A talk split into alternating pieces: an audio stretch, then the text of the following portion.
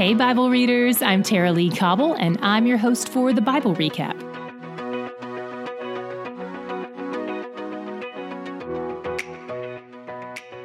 The books of Nehemiah and Ezra used to be one long book chronicling the return of the exiles after the Babylonian captivity.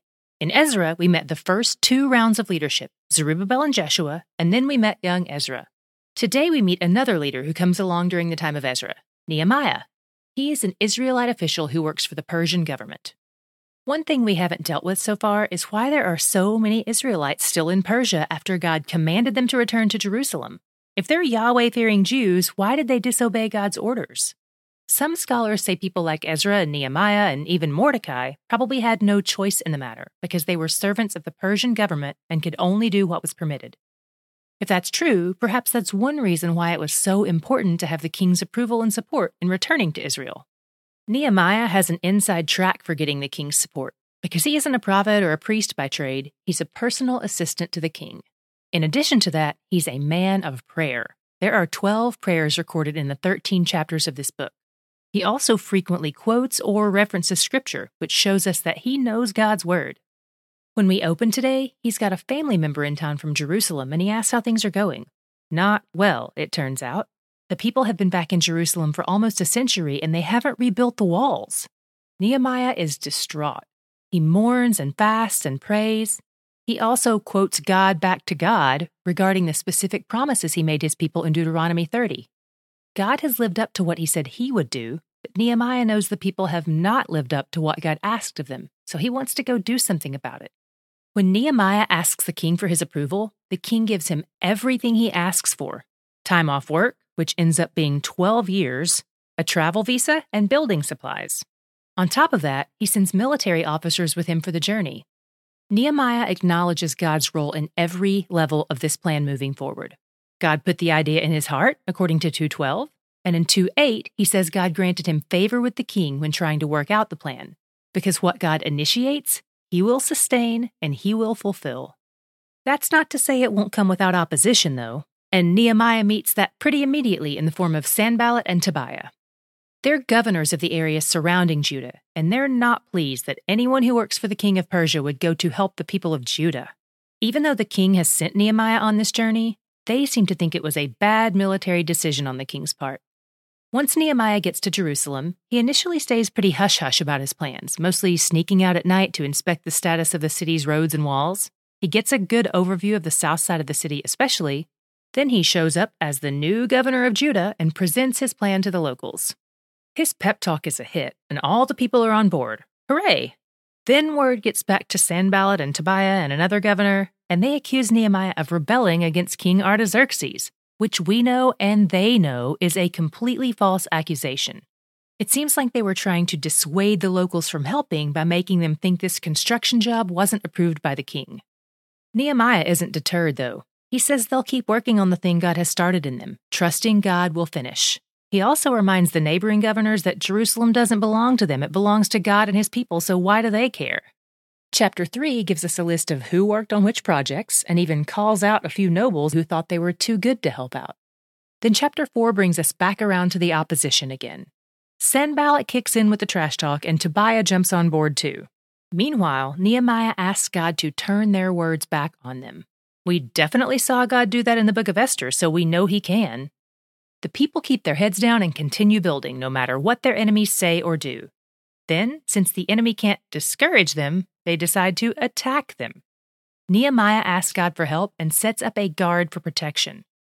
But as word gets out to Jerusalem that their enemies actually want to kill them in order to stop their progress, their morale drops.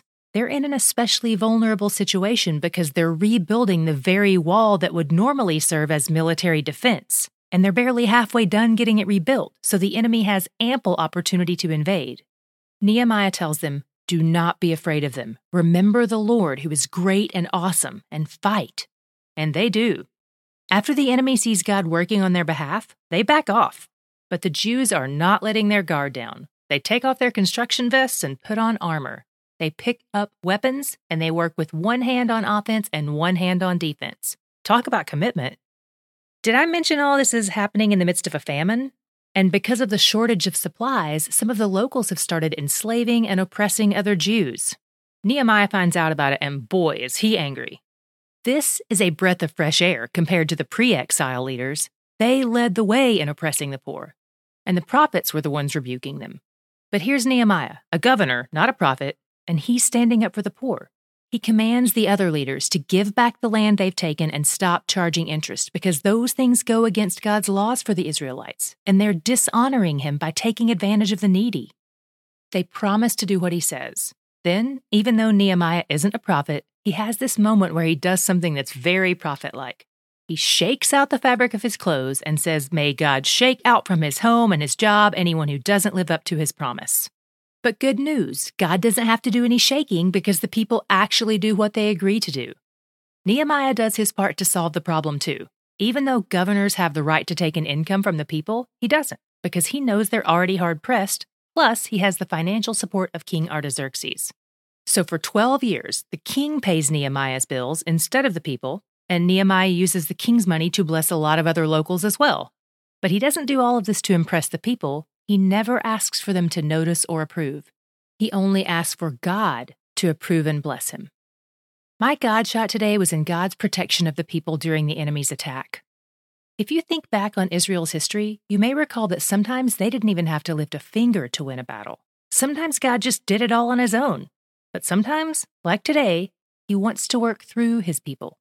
So they're praying, they're working, and they're ready to defend the city. God works in a variety of ways, sometimes in the miraculous, sometimes in the mundane. That's one reason why it's key to stay tuned into Him like Nehemiah did here, always touching base with God for direction. He has a plan. We just have to ask what role we're playing in it. Sometimes He calls us to be active, sometimes He calls us to sit back and wait for Him to work, but He always has a plan. So ask Him about it. His plan is good, and He's where the joy is. Each week, a team of people from D Group International spends about 120 hours putting the Bible recap together for you. Each episode is researched, written, and recorded by me, Tara-Leigh Cobble, and sound engineered by Allison Congdon. Jacqueline Terrell handles content management for the podcast and for our Patreon, and Callie Summers handles YouTube and all our technical difficulties. Sarah Yoakum leads our incredible social media team, and Morgan Young creates all the encouraging daily images we post. Landon Wade designed our logo, Brittany Murray designed our customized journal, daily study guide, and weekly discussion guide. If you haven't gotten your copies of those yet, visit our website and click on the store link to check them out, thebiblerecap.com.